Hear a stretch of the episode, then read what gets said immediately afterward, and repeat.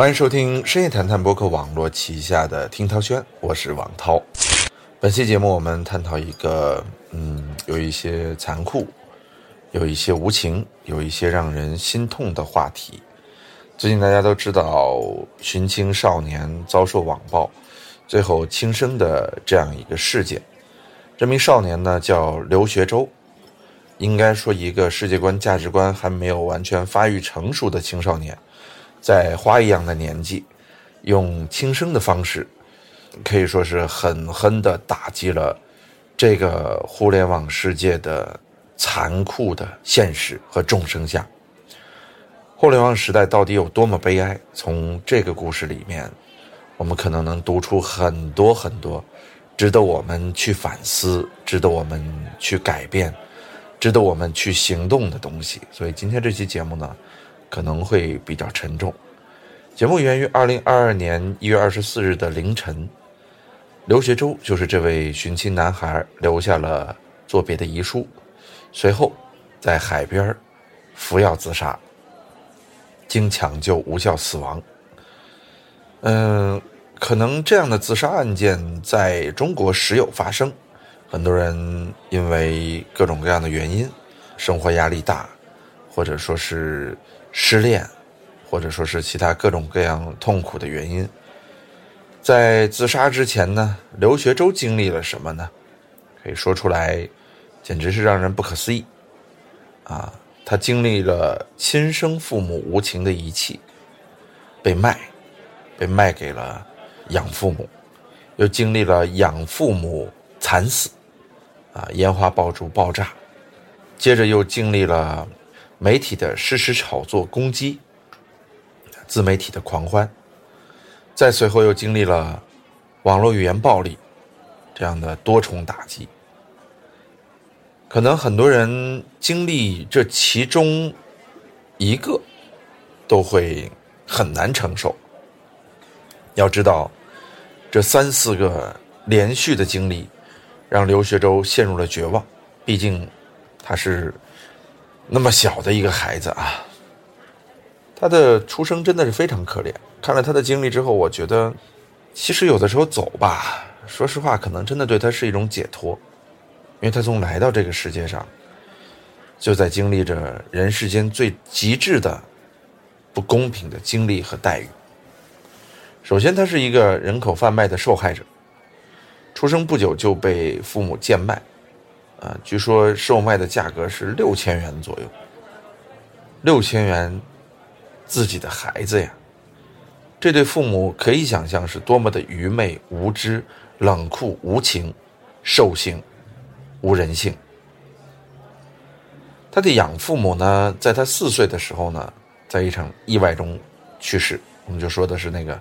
烟花爆炸案，死的应该是非常惨。此后呢，就跟随养父母家中的老人一同生活，爷爷奶奶、姥姥姥爷啊，日子非常的辛苦。上大学之后啊，刘学周也一直是勤工俭学。2021年的12月6日，就是前段时间，受到这个孙海洋一家寻亲成功的启发，一直渴望血肉亲情，想弄清楚自己身世的刘学周，在互联网上就发布了这个寻亲信息。想想就在1个多月前呢，随后引发了舆论的强烈关注。12月15日，警方通过 DNA 的比对，帮助刘学周找到了亲生父母。所有人都以为啊，这将又是一个感人的重逢。那刘学周毕竟还只是一个未成年的大2学生，他的愿望很简单，就是想要一个温暖的家。然而，一切都朝着悲剧的方向演变。刘学周先是得知亲生父母早已另立家庭，再是得知自己当初是被亲生父母贱卖的之后，相认不到1个月后的2002年1月16号，刘学周的亲生母亲就因为受不了舆论谴责，直接拉黑了他的微信。你想想，被亲生母亲拉黑微信啊，这是一个大概的故事线啊，我们再来仔细梳理一下。先说这个孙海洋和孙卓，失散14年的孙海洋和孙卓的认亲事件，在网上啊可以说是闹得非常厉害啊。在有关部门举办的这个认亲仪式上啊，孙海洋和孙卓相拥而泣啊，14年的努力寻找终于开花结果，孙卓回到了亲生父母身边。现在呢，孙海洋已经送自己的孩子返回他被拐的地方山东上学。孙海洋表示呢，多给他一些时间，不想二次伤害儿子，能够理解儿子压力也很大。这是多么好的爸爸，这是一个正常的爸爸，对吧？孩子丢失那么多年，但也有人呢对孙海洋表示担忧，说找回来的儿子又不能团聚，会不会这将来就不认父母了呀？孙海洋很放心，因为孙卓自己也告诉亲生父母说想回到养父母那边读完高中，毕竟有着10多年的感情，养父母对他也很好，两个姐姐对他也很好，这孩子就属于价值观已经非常完善了，又赶上了这样一对好爸妈啊。有网友呢也觉得孙卓非常懂事，也担心养父母们呢会受到这个法律的惩罚，所以说孙卓真的是一个非常非常好的孩子，孙海洋也真是一个非常非常好的爸爸。正是这样一种好啊，让这个认亲事件引起了蝴蝶效应。刚才我们就说了21年的12月6号刘学洲发布了一条寻亲的视频嘛，那条视频一下爆，他说自己来自河北邢台，04年到06年之间出生啊，这只是一个大概的时间啊，大约在3个月大的时候呢，养父母从山西大同的一家饭店里将他买来，花了将近3万。他在视频中称其身份证上的生日是2005年的9月，但他却无法认定这是否是他真实的出生日期。后来养父母就烟花爆炸去世了，我们刚才说过啊，就跟着姥姥姥爷、舅舅舅妈一起生活，爷爷奶奶呢也会给一些抚养费用。21年的12月10日啊，一个来自四川的网友说，哎呦，刘学洲很像他弟弟，遗憾的是 DNA 比对失败了。12月6日到12月13日，也就是这条视频刚发的7天，1个星期里，是舆情热度的一波小高峰。社交网络、客户端、新闻平台各种地方就爆了。网友呢在帮忙传播扩散的同时呢，也对他的来历和被拐的经历进行了分析。很多网友分析呢说他可能是被父母卖掉而不是拐卖，有的网友真的很厉害。12月14日呢，家里的老人翻到了一个当年的疫苗本啊，爷爷翻到了，上面印有刘学洲的本名丁晶和他亲生父亲的名字。随即呢，刘学洲就通过网上搜索找到了父亲的电话，拨通之后啊，对方以为是骗子，把电话就挂。这爷爷啊肯定非常后悔自己做了这一步，因为这一步引起了后续一系列的轩然大波。12月15号，山西临汾警方通过 DNA 的比对找到了刘学洲的亲生父亲。当晚，刘学洲在网上晒出疫苗本，写道：“希望一切都有一个好的结果。”平无尽处是春山，你好，丁晶。啊，面对自己的曾经的这个身份，有很强的期待啊。14到18号，12月的啊，就是第二波热度的小高峰。啊，刘学洲找到了亲生父亲和母亲，开始热传，大家以为又跟之前孙家父子这个事儿一样。是一对感人的相见。12月17号呢，刘学洲在石家庄见到了父亲丁先生。照片里呢，刘学洲跟父亲的眉眼非常像啊，父亲笑得很开心，舆情热度啊也小幅上升。随后呢，1月初刘学洲又前往内蒙古见到了母亲。1月10号呢，他在网上发了跟母亲的合影啊，说今天是个幸福的小朋友。那天母亲是一直拉着他的手。刘学洲在母亲那儿待了几天，又回到了河北。可见这个时候啊，父母其实已经离婚了，父亲在石家庄，母亲在内蒙古。之后到底发生了什么呢？ 1月10号他还在网上发了和母亲的合影，还称自己是个幸福的小朋友，随后没几天就自杀了。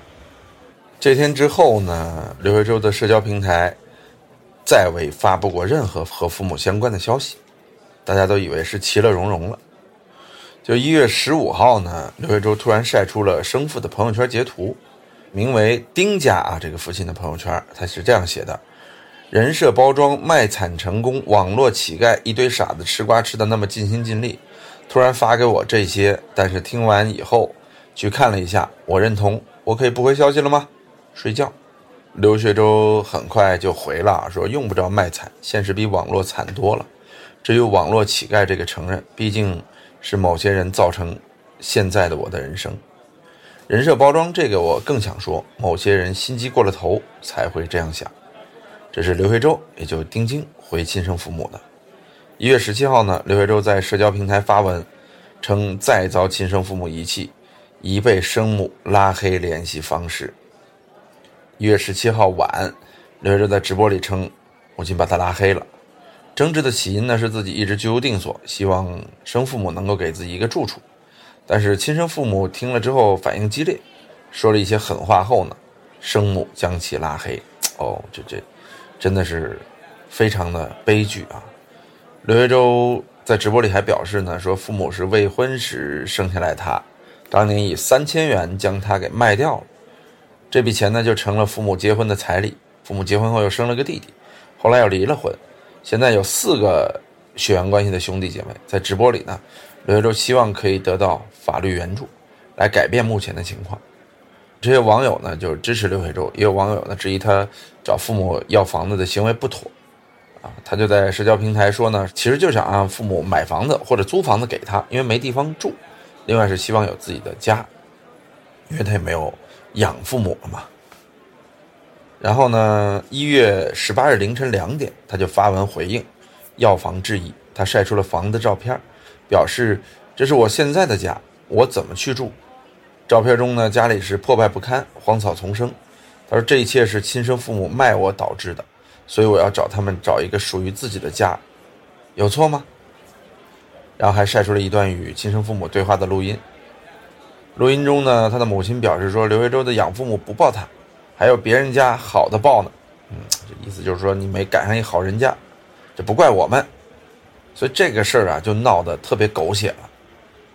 这样呢，刘学洲和他的父母都遭受了深深的网络暴力。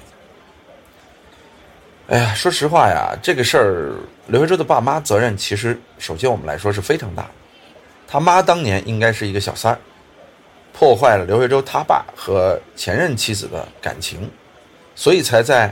对方婚姻没结束的时候怀了刘学洲啊，这也是为什么他父母就认定这个孩子是不该来的。但不该来你干嘛要啊？另外呢，刘学洲还有一个之前的哥哥，同父异母。为什么刘学洲现任父母后来又离了呢？是因为啊，他俩在生了刘学洲的弟弟之后啊，这是同父同母了，但那个弟弟是在婚后生的啊，又被一个小三儿插足，又离了。刘学洲他爸又结婚了，所以又生了一个孩子，所以他一共4个兄弟姐妹。你看这个家庭是多么的乱，真是生活在这样的家庭或者出生在这样的背景下非常可悲。这也应该说是思想中下层人民或者百姓当中非常不堪的一种生活现状的一个小体现。大多数可能生活在这个阶层的百姓不是这样，但是有一群人他的生活非常的不堪，有一群悲剧命运的人就生活在他们的中间，刘学洲就是一位。18号的下午呢，刘学洲就回应记者啊，说打算回归正常的学习生活啊，因为现在网暴挺可怕的啊，说我的初衷不是因为想这件事火起来，只是想制造热度啊，然后帮助自己，现在呢就是好好学习。但是啊，被网络暴力的人啊都有一种习惯啊，就你越安慰自己说网暴没事儿，你就越想去看它。真的就是你有一种像是病态一样的心理吧。你像我也被网暴过啊，这个象征也被网暴过，被网暴的人都有一种我不看，但我又想看这样的一种想法，我不气，但是我又生气，挺无奈的一种人的本性吧。1月19号0点，刘维洲发文表示，本来我考虑到你们的孩子已经打算放弃了，现在竟然出来颠倒黑白，丝毫不知道自己错了，把卖我说成是只收了个钱啊！既然这样，那只能法庭见了。请你们记住，我的善良是有限的，咎由自取。希望以后弟弟妹妹长大了不会怪你们，法庭见。这条新闻这一下就被官媒给发酵了，但是呢，这个激化的新闻呢，也带来了更大面积的网暴。在2022年1月24日0点的时候，刘维洲在其个人社交账号上发布了长文，生来既轻，还时亦静，讲述个人的成长经历，表示经历寻亲事件后遭遇网暴，决定告别。网友们就认为有自杀倾向，就报警了。说实话，到这里呢，其实很多人都是一声叹息，完全的不知道从何说起。我们该指责什么呢？首先，我觉得该指责的就是刘维洲的亲生父母，还是我说的生活在社会底层的那堆最不堪的人群。他们不知道什么是爱，什么是价值，什么是亲情，什么是责任。在他们的世界里边，一切都是模糊的、未知的，一切都是不用去扛、去背、去负责任，都是以自我为中心，一切都是自然而又有理的。他们从来不去正视自己的懦弱、悲切，不去面对自己的低俗、可恶，甚至连一个出生的孩子，他们都不惜用卖掉这样的方式，为自己的婚姻谋彩礼。怎么拿得到手？怎么办得下去？怎么能够在内心深处去每一天晚上面对自己的谴责？或者说，他们根本感受不到这种自我谴责。麻木是形容这群人的最好的方法。包括最后我都能想见他们在面对刘维洲要房子时候的那种心理，他没有想到任何亲情，他一定是在想，我靠，他妈的来了个祖宗。可是你没有想到，这个祖宗是你们当年的债呀，是一个你们此生此世都还不清的债呀！你是遗弃了自己的亲生孩子呀，不管是3000还是6000，就为了这点钱。再加上小三儿不断的因为小三儿而引发的情变和婚姻，这是多么的不负责任的感情。它有正确的爱情观吗？听起来更像是动物，更像是动物在择偶期、交配期的行为。所以这么来想，他父母做出这样的事情不为奇。其次是媒体，我们举个例子啊，新京报有一则不负责任的短视频，2分32秒。视频当中呢，大家可以网上看啊，让人感到不对劲儿的地方有下面几点啊。刘维洲在这个报道里边几乎看不见啊，几乎没有他的采访、引语或者音频出来，只有刘维洲父母的一面之词。第二点，编辑通过这个图文刻意制造反差，刘维洲密密麻麻的奖状，配文却是刘维洲多次要求生母为其买房，似乎在刻意暗示啊，说刘维洲的这个大众形象和真实形象相差甚远。视频全程中呢，前一帧将生父生母的无奈和反思啊呈现出来，后一帧就在谈刘维洲要房子，就来找这种对比，引导受众对这个新闻事件做判断，因为这个事儿很容易发酵。随后呢，在这种渲染之下，大量的网暴者，因为他相信这个公众媒体，尤其传统媒体本身有自己的公信力，结果引发的是你难以想象的网暴，因为这是一个社会事件，可能很多人都没有经历过。于是当刘学周自杀的消息传开之后，新京报也被骂上了热搜第一名。这家报纸利用公信力杀死了一位少年。说完这件事情，我们继续。其实今天这个话题真的是非常的沉重。网暴怎么说呢？其实咱们在之前提过很多次啊，包括我们自己的经历，包括这个前一段有一个网红，就网名是罗小猫猫子，因为感情发生了变化，最后被网友现场网暴、直播喝农药的故事。其实所有这些故事呢，可能今天发生了，一周之后大家就淡忘了，那是因为这些故事跟你们都无关。之前是公众人物、网红遭网暴，现在连最普通的未成年人也遭受到了如此的不公和网暴。在这种心绪的影响之下呢，我相信网暴这件事情没有法律的约束，没有制度的管理，它永远不可能停。也许是因为这件事情的发酵吧，国家现在对网络暴力有了一定的执法政策的出台。我们特别希望由刘学周这件事儿能够让国家重视起来，能够让我们有更完善的反网络暴力法。我们希望这是一个开始，也是一个很好的发酵过程。我们不希望再有更多的刘学周、罗小猫猫子成为殉道者，成为这个法律诞生的赤裸裸的悲剧的背景案例。很多法律的诞生都是因为悲剧的发生，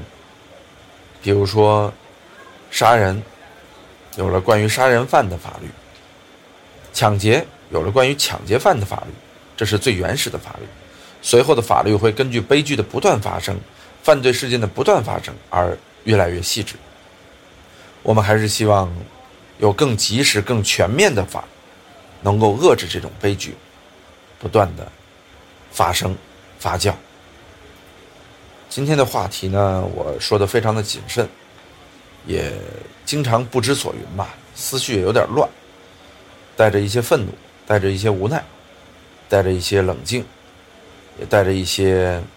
摸黑前行的思考方式，大家见谅啊！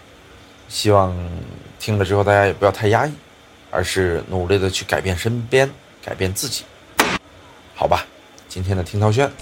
就到这里，再见。